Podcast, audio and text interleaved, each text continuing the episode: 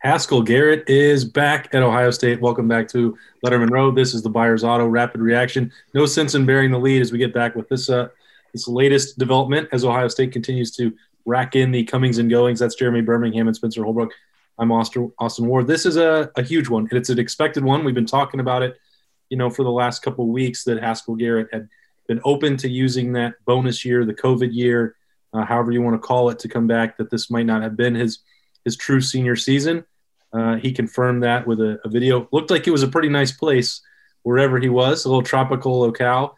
Uh, after getting some uh, a chance to unwind after the season, but um, he's, he said that that prayer and self talk and conversation with his family reinforced what we had been uh, expecting from him. That this dominant presence at defensive tackle would come back and, and give the Buckeyes a big lift defensively.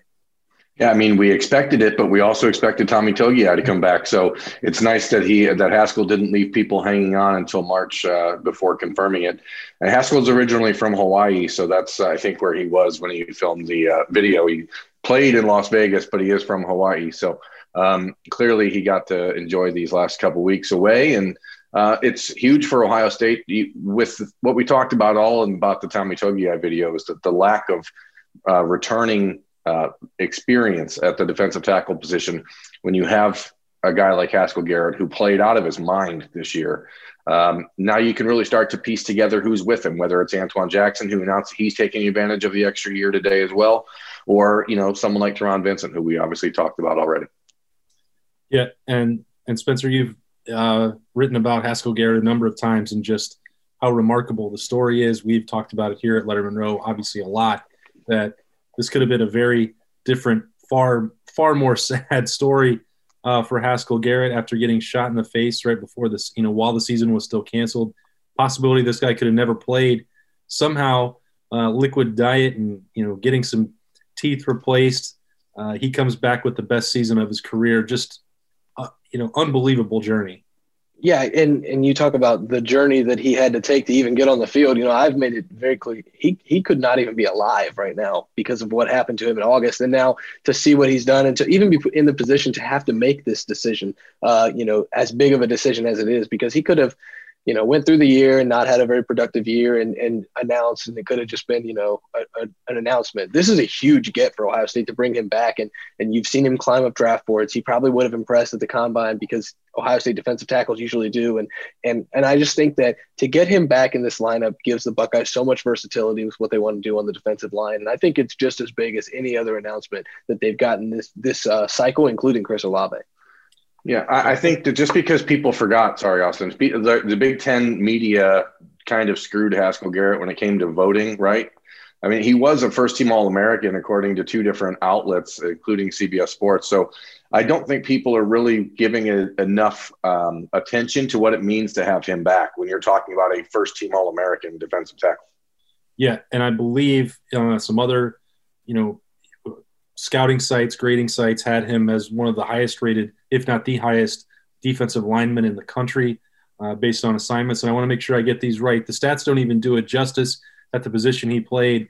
Uh, eight games, 20 tackles, four tackles for loss, two sacks, interception, pass broken up, uh, quarterback hurry, which those in uh, you know college football are, are subject to uh, a lot of discretion and change. And then that touchdown when he deflected the football to himself. I mean, that's you know, it doesn't even really put into context the, the way that he collapsed pockets to put more pressure or get a hand in the face of quarterbacks. Uh, the way that he and Tommy Togiai both just swallowed up running backs in the middle uh, and took away running lanes. I mean, anybody paying attention, that's why Spencer and I talked about with the Big Ten Awards what a joke it was when Haskell Garrett was snubbed. This guy was playing at a level like few defensive tackles uh, in recent memory for Ohio State. Truly – truly a dominant force. And if he now, you know, gets to eat some more solid food and train with Mickey Marotti in another year with Larry Johnson, he's sort of that example um, now of a guy who, why you wait, why you spend two or three years developing with Larry Johnson, and then you get your opportunity. The fact that Ohio State will now get the opportunity for two really productive years for him in the starting lineup is a huge bonus. But he's another one of these examples of why that patient approach with Larry Johnson works uh, so frequently. Yeah, I, I, think that the biggest thing with Haskell is he allowed Tommy to do a lot of the things that Tommy was able to do, and Tommy did the same thing with him. Those two kind of played off each other. So I am really anxious to see who gets to play alongside Haskell Garrett next year because whoever gets to play alongside him, I imagine, is going to have a pretty good year because he takes up that much space in the middle. He demands double teams. You know, uh, I think about the guy who won Big Ten Defensive Lineman of the Year. I think it's Daviyon Nixon. I, I, it's hard to even remember who he is who? because it, and it's like the guy never from Iowa that I've never heard of won Defensive Lineman of the Year over over that guy. Really? So it, it's just it was kind of puzzling when that came out, but there's not going to be any denying him of awards if he plays that way again next year in a 14 game schedule. That's for sure.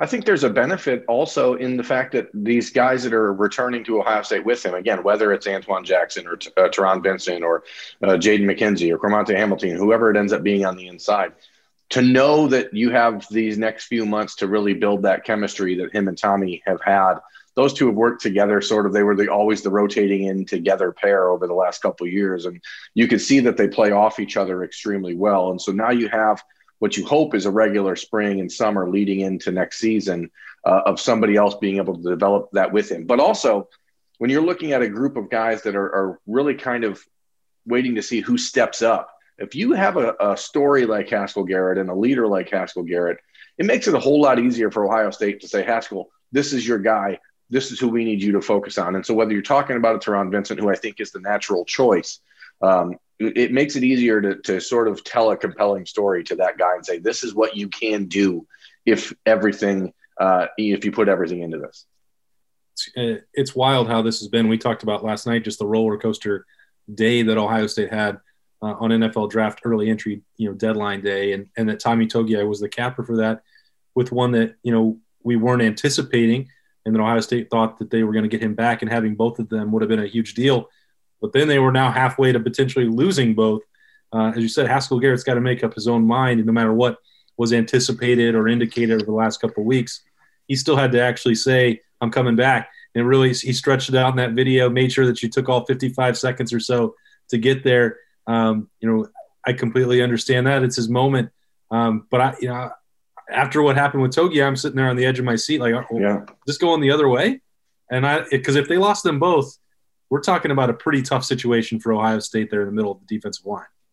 Yeah, I wouldn't want to be a part of that situation because it just it, maybe somebody would have come out on top and come out with a, a Tommy I like rise, you know, quickly. But to get him back and to not have to worry about that situation is as big as it can get for this team. I think that the boost that they were given from those two guys in the middle of the defense this year cannot be understated at all. I think it was one of the biggest storylines of the entire season, how good they were up the middle. To get one of those guys back, you know, I'm going to keep saying it. It's absolutely massive. And I think that there's actually a, a secondary benefit here where the Buckeyes are replacing four of their team leaders at linebacker, the relationship that um, Haskell Garrett has with uh, Paulie Gaoteote from USC, who was the number one ranked running or linebacker in the country in the class of 2018, inside linebacker. He's in the transfer portal. Uh, he's a former teammate of his at Bishop Gorman High School, and all of a sudden you wonder, hey, maybe there's an opportunity there to play together next year. Um, the younger brother of uh, Gaoteote is at Michigan State. There's some conversazione about potentially both being Midwest bros. So you never know. I mean, it, it, the Buckeyes are kicking a lot of tires, and I think roster management in this year is going to be more difficult than any maybe ever. But there are talented players out there, and there is a relationship there that could have a you know backdoor interest for Ohio State. How long have you been working on those pronunciations? Not very long. Uh, but uh, how did you get those right and not conversation? That's not. It's not conversation. It's not. Oh, may we Oh. He's he's better Mon with the he's better with those names than Austin was at the French name last year. Mon Dieu. That's why you know I had to get reps. You guys had to tell me how to say. That's why I'm I'm asking who's who's talking about these guys. So because Berm seems to have an ear for their name. Just you know. Well, you know, you just have to uh, keep keep plugging away. You just got to push it out. You know, you just got to work on it. But again, now that we're off track, it is definitely something to watch extra there. The Buckeyes have, have made it a point at uh, Bishop Gorman back in those 2017, 2018 classes to build those relationships. And now maybe that comes uh, full circle if uh, Haskell's influence is still there, which it is because all those guys are still pretty close. Gonna have to wonder why uh, uh, none of us got an invitation out there to help Haskell Garrett film his announcement. Uh, that's got to be on Berm. You're you're our guy. My fault. Um, My fault. Would have been a nice week, but you know we're we're too busy to sit by the pool anyway. We've had to cover all of these uh, declarations from the Buckeyes over the last few days. It's been a busy stretch, but uh, Haskell Garrett returning, uh, no matter if you thought it was coming or not, is a huge one for Ohio State moving forward. That's why he's getting a Byers Auto Rapid Reaction. Berm and Spencer Holbrook joining me as always. I am Austin Ward. Stay with us for full coverage of the Ohio State Buckeyes all year round at LettermenRow.com.